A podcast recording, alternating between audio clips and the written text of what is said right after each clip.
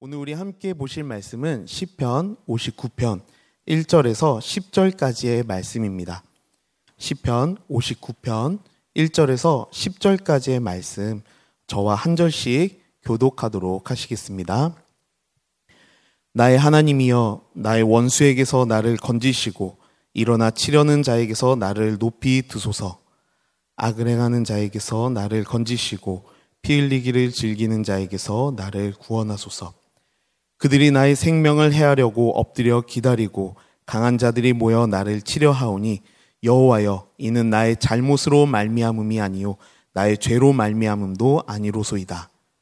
내가 허물이 없으나 그들이 달려와서 스스로 준비하오니 주여 나를 도우시기 위하여 깨어 살펴 주소서. 주님은 망군의 여호 하나님 여호와 이스라엘의 하나님이시오니 일어나 모든 나라들을 벌하소서. 악을 행하는 모든 자들에게 은혜를 베풀지 마소서 셀라. 그들이 저물어 돌아와서 개처럼 울며 성으로 두루 다니고 그들의 입으로는 악을 토하며 그들의 입술에는 칼이 있어 이르기를 누가 들으리오 하나이다. 여호와여 주께서 그들을 비웃으시며 모든 나라들을 조롱하시리이다. 하나님은 나의 요새이시니 그의 힘으로 말미암아 내가 주를 바라리이다.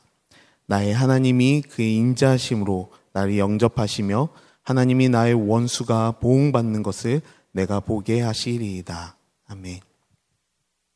성경 안의 인물뿐만이 아니라 역사적으로 존재했던 모든 인물들 중에서도 다윗만큼 파란만장하고 또 위대하고 또 때로는 억울한 역경의 삶을 살았던 인물은 아마 많지가 않을 것입니다. 물론 다윗은 많은 원수들로 하여금 죽음의 위기를 겪고 또 많은 사람들로 하여금 배신을 당하며 쫓김을 당하는 삶을 살았습니다. 오늘 우리가 살펴, 살펴볼 10편 59편은 표제에도 나와 있는 것처럼 사울이 다윗을 죽이기 위해 자객을 보내어 다윗의 집을 포위할 때 그 위기를 겪고 난 이후에 쓰여진 다윗의 시입니다. 다윗은 민족적으로 큰 존경을 받아왔던 인물이었습니다. 이는 블레셋의 장수 골리앗을 쓰러뜨리고 그리고 난 이후에도 많은 전쟁에 나가 이스라엘 민족에게 승리를 맛보게 해주었던 장수였습니다. 하나님과 함께 동행함으로 수많은 전쟁에서 승리를 했고 또 당당하게 돌아오는 그를 보면서 많은 백성들이 진심으로 그를 존경하고 또 칭송하였을 것입니다. 그 모습을 보고 있던 사울은 마음에 점차 다윗을 향한 질투와 분노가 가득 차기 시작했습니다.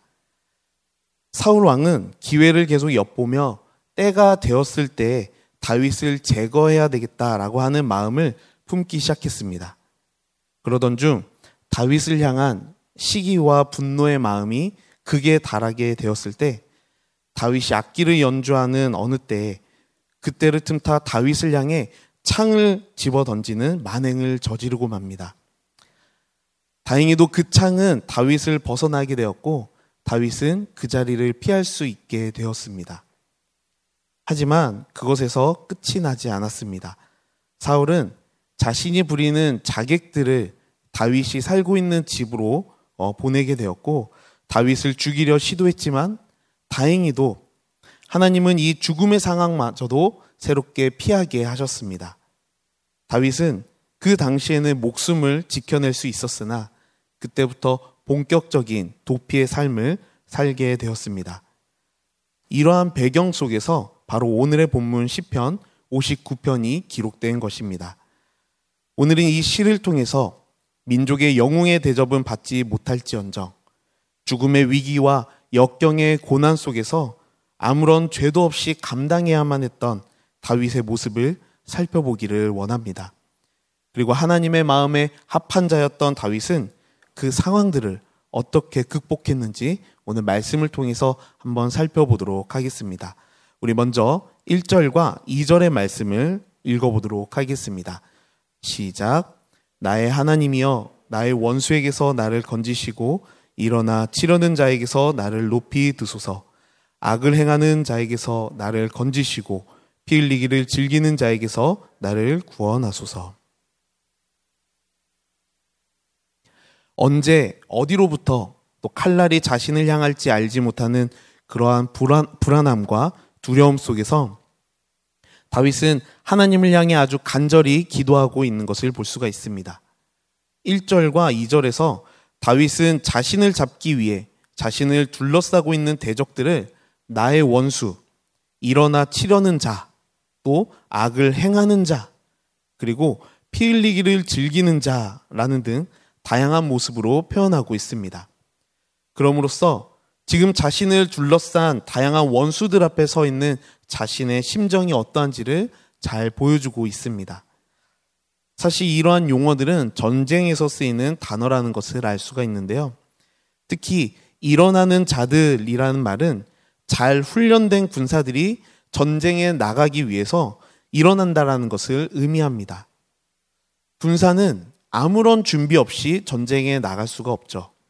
언제나 날카로운 무기를 준비하고 그리고 정확한 군사 작전을 계획하는 등 전쟁을 치르기 위해 치밀하게 준비를 합니다. 사울 왕이 다윗을 죽이기 위해 자객들을 동원할 때에도 오합지졸의 동네에 건달을 보내는 것이 아니라 바로 이렇게 잘 준비되어 있는 군대를 아마도 동원했을 것입니다.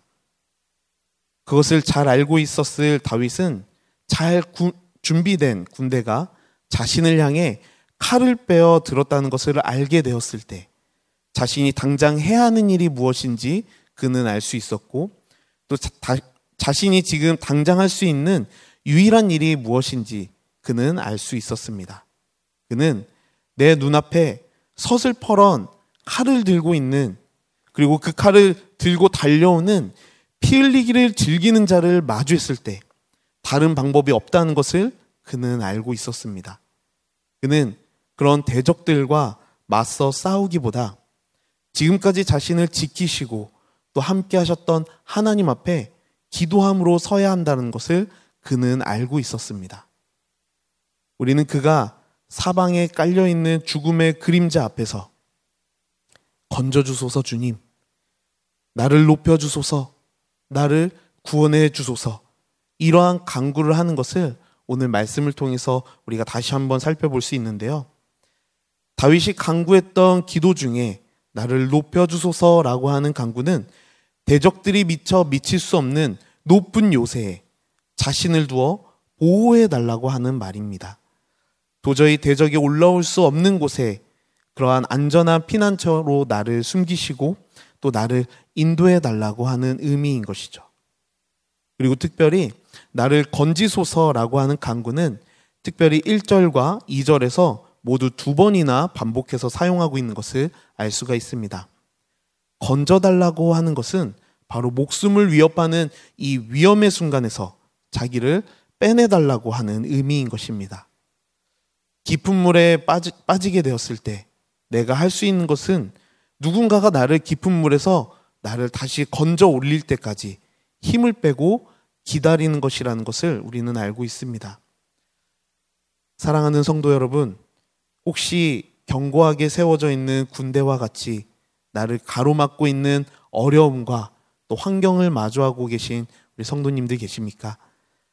자신의 능력으로 깊은 물에서 빠져나오려고 허우적거릴수록 더 깊게 빠져들 수 있는 것을 우리는 많이 경험했던 것으로 압니다.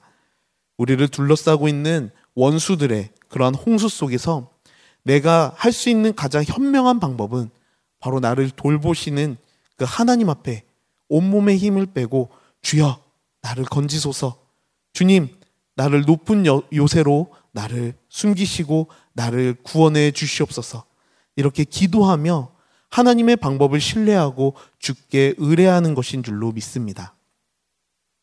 우리 계속해서 3절과 4절을 보면 다윗을 둘러싼 원수들의 특징들이 나옵니다. 우리 함께 3절과 4절의 말씀을 읽어보겠습니다. 시작. 그들이 나의 생명을 해하려고 엎드려 기다리고 강한 자들이 모여 나를 치려하오니 여호와여 이는 나의 잘못으로 말미암음이 아니요 나의 죄로 말미암음도 아니로소이다. 내가 허물이 없으나 그들이 달려와서 스스로 준비하오니 주여 나를 도우시기 위하여 깨어 살펴 주소서. 3절과 4절을 보면 우리를 향한 대적자 원수들의 특징들이 나열됩니다. 원수들은 우리를 향해서 엎드려 기다리고 나를 치려하고 우리를 향해 달려오고 그리고 스스로 정비하여 준비하는 이러한 모습들을 보여주고 있는 것이죠. 우리를 집어 삼키려 하는 원수는 3절에서 다윗이 고백하고 있는 것과 같이 우리의 생명을 해하기 위해 이와 같은 특징들을 보여주고 있습니다. 특히 3절을 보면 원수는 우리를 향해 엎드려 기다리고 있다라고 합니다. 엎드려 기다리다라는 말은 원어적으로 매복하고 있다라는 의미로 대체할 수가 있습니다. 즉, 우리를 대, 대적하는 원수는 먹이를 노리고 있는 맹수와 같이 우리가 가야 할 길에서 우리가 알지 못하는 곳에서 우리가 넘어지기만을 기다리고 있다라는 것입니다. 우리를 삼키려 하는 원수들, 악인들은 어찌나 철, 철저히 주의 백성들을 넘어뜨리기 위해 열심히 준비하고 철저히 기다리고 있는지 모릅니다. 이러한 대적들과 원수들로부터 잡아 삼켜지지 않기 위해 다윗은 하루도 한순간도 마음을 놓을 수 없었을 것입니다. 그리고 3절 후반절에 강한 자들이 모여 나를 치려하오니라고 기록되어 있는데 나를 치려한다라는 말은 원어적으로 갑자기 공격한다라는 의미가 있습니다. 이것으로 보아 사울의 군대가 다윗을 죽이기 위해 매복하고 있다가 갑자기 튀어나와 다윗의 집을 공격했지만 하나님은 그런 원수들의 갑작스러운 공격에도 지켜 주신 것을 우리는 볼 수가 있습니다. 하나님의 도우심이 없었다면 아무리 다윗이라고 해도 고도로 훈련된 군사들이 오랜 시간 동안 준비해서 숨어 있다가 갑작스럽게 공격을 하는데 그 공격을 당해낼 재간이 있었을까요? 우리에게는 여린 동물을 향해 야수와 같이 달려드는 사탄의 공격을 이겨낼 능력이 결코 없습니다. 우리 혼자만의 힘으로는 그 막강한 군대와도 같은 원수의 공격을 우리는 이겨낼 능력과 권세가 없습니다. 하지만 우리의 왕이 되어 주시고 또 우리의 능력 되시는 예수님과 함께라면 그제서야 우리의 요새 되시는 주님의 품에 들어가 보호하심을 받을 수 있는 것입니다. 그리고 우리가 우리의 능력 되시는 주님과 동행하게 될 때에 단순히 원수의 공격을 버텨내는 것이 아니라 능히 이기고도 남는 은혜가 우리 새로운 교회 모든 성도님들 가운데 있을 줄로 믿습니다. 우리 성도들을 무섭게 집어 삼키기 위하여 날카로운 이빨을 드러내고 있는 원수는 조용히 주변에 매복하고 있다가 우리들의 빈틈이 보이기를 기다리고 있습니다. 우리들의 영성이 조금이라도 무너지는 것을 발견하게 될 때, 우리를 지키시는 하나님과의 관계가 소원해지는 것을 발견하게 될 때, 맹수와 같은 사탄은 우리를 향해 망설이지 않고 달려들 것입니다. 그런데 주의 성도들이 영적으로 잘 무장되어 있다고 해서 경건의 삶을 철저하게 잘 지키며 살아가고 있다고 해서 악한 원수의 공격으로부터 자유한 것만은 아닌 것 같습니다. 늘 말씀과 기도와 경건의 삶을 잘 살아내고 있다고 해도 단지 우리가 하나님을 섬기고 예수를 따른다는 이유만으로 세상의 미움을 받고 또 때로는 어려움의 상황이 생길 수 있는 것처럼 그럼에도 불구하고 우리를 둘러싼 악한 원수와 대적들로부터 공격을 받을 수 있습니다. 마치 사울에 대하여 아무런 죄도 없이 억울하게 도피 생활을 할 수밖에 없었던 다윗이 이러한 고난을 받고 있는 것처럼 말입니다. 다윗은 3절과 4절의 말씀에서 내게 일어나고 있는 이러한 일들이 자신의 잘못으로 인한 것이 아님을 하나님 앞에 담대하게 고백하고 있습니다. 그는 사울에 대하여 어떠한 잘못을 하지 않아 사울 왕 앞에 그리고 무엇보다도 이 모든 것을 알고 계시는 여호와 앞에 당당했습니다. 우리가 경건의 삶을 또 믿음의 삶을 잘 살아난다고 해서 악한 원수의 공격으로부터 자유로울 수 있는 것은 아닙니다. 오히려 우리를 집어 삼키려 하는 원수는 우리가 거룩의 삶을 잘 살아가고 있을 때 또 우리의 마음에 더 큰 의심을 만들기 위해 더욱 부단히 노력할지도 모릅니다. 우리 함께 6절에서 8절까지의 말씀을 읽어보겠습니다. 시작. 그들이 점으로 돌아와서 개처럼 울며 성으로 두루 다니고 그들의 입으로는 악을 토하며 그들의 입술에는 칼이 있어 이르기를 누가 들으리오 하나이다. 여호와여 주께서 그들을 비웃으시며 모든 나라들을 조롱하시리이다. 다윗은 6절의 말씀을 통해 자신을 대적하며 또 하나님을 대적하는 원수들을 개로 비유하고 있습니다. 정확하게는 길거리를 떠다니고 있는 들개로 비유한 것인데요. 길들여지지 않은 들개들은 환한 낮에는 성주위를 서성거리다가 밤만 되면 어슬렁 어슬렁 활동을 하며 쓰레기를 뒤지기도 하고 하는 그러한 치졸한 그리고 보잘것없는 모습으로 어, 사탄을 그리고 악인을 비유하고 있는 것입니다. 7절의 말씀을 보니 그 개가 입으로 토악질을 하는 모습을 비유하고 있는데요. 여기서 토하다라는 말은 다른 말로 오만한 말을 토해내다라고 해석할 수가 있습니다. 비열한 원수, 비열한 악인은 그 입술에 칼과 같은 그 오만한 말로 우리의 믿음을 의심하게 만들고 또 예수 그리스도로 말미암아 회복된 나와 하나님과의 사이의 관계를 이간질하려고 한다는 것입니다. 우리가 믿음이 좋고 또 우리들의 영성이 잘 관리가 되어지고 있고 하나님과의 관계가 잘 회복되어지고 있을 때 사탄은 마치 개가 토악질을 하듯이 오만한 말로 우리들의 마음에 이렇게 이야기하는 것입니다. 네가 믿음이 좋은데도 일이 잘 안 풀리고 있잖아. 하나님이 존재하고 있기는 해. 하나님이 살아계시다면 이런 일이 일어날 수 없는 거지. 보잘 것 없는 사탄, 원수는 치졸한 말과 생각으로 우리로 하여금 하나님을 의심하게 만들 때가 있습니다. 하지만 그런 사탄의 얕은 생각을 여호와 주님께서는 간단하게 비웃으심고 넘기실 것입니다. 왜냐하면 주께서 우리를 향하신 구원에 대한 계획과 은혜를 또그 어, 사랑을 준비하고 작정하셨다면 사탄의 어떠한 준비와 작정과 계획으로도 주님의 섭리와 구원 계획을 함부로 바꿀 수 없기 때문입니다. 우리 마지막으로 9절과 10절을 한번 읽어보도록 하겠습니다. 시작. 하나님은 나의 요새이시니 그의 힘으로 말미암아 내가 주를 바라리이다. 나의 하나님이 그의 인자심으로 나를 영접하시며 하나님이 나의 원수가 보응받는 것을 내가 보게 하시리이다.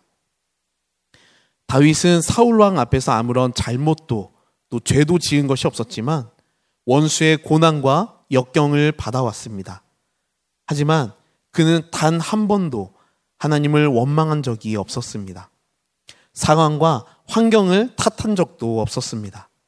다만 묵묵히 나와 함께 하시는 하나님, 그동안 나를 지켜주셨던 하나님을 다시 한번 신뢰하며 나의 힘이 죽게 있음을 고백하고 있는 것입니다. 다윗은 10절의 말씀에서 나의 하나님이 그의 인자심으로 나를 영접하시며 라는 고백을 통해 하나님께서 늘 자기보다 먼저 앞서 가셔서 나의 구원의 길을 인도해 주신다라고 고백하고 있습니다. 나의 높은 산성, 또 요새 되시는 주님께서 악한 원수로부터 나를 지켜주시고 나의 구원을 이루어 주신다는 믿음의 고백을 하고 있는 것입니다. 사랑하는 성도 여러분, 언제나 나보다 앞서 가시는 주님을 신뢰하며 또 주께서 예비하신 은혜의 삶을 매일매일 살아가며 승리하시기를 주님의 이름으로 축원드립니다. 혹시 내 앞을 가로막고 있는 원수와 대적에 높은 담벼락에 부딪혀서 힘들고 어려운 시간을 보내고 계시는 성도님이 혹시 이 자리에 계십니까? 오늘도 나와 함께 하시고 나보다 앞서 가셔서 나의 앞길을 인도하시며 나를 구원하시는 예수 그리스도를 바라보며 오늘도 당당히 승리하며 살아가는 오늘 하루가 되시기를 간절히 축원드립니다. 함께 기도하도록 하겠습니다. 사랑이 많으신 하나님 참 감사를 드립니다. 오늘도 우리들에게 주의 말씀을 들려주시니 너무나도 감사합니다.